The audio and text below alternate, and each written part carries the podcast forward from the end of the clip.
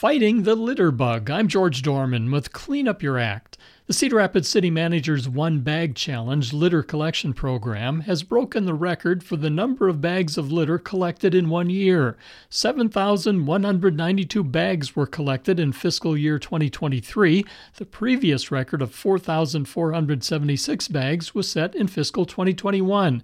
The program was the idea of City Manager Jeff Pomeranz. What we're encouraging is every citizen to pick up at least one bag of litter a year.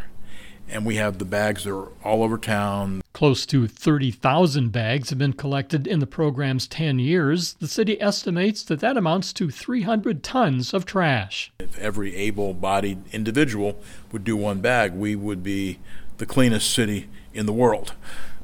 We're not quite there yet, but we're working on it. Litter is collected by residents, city staff, businesses, churches, neighborhood associations, scout troops, schools, and participants with Willis Dady Homeless Services. I'm George Dorman on 88.3 KCCK.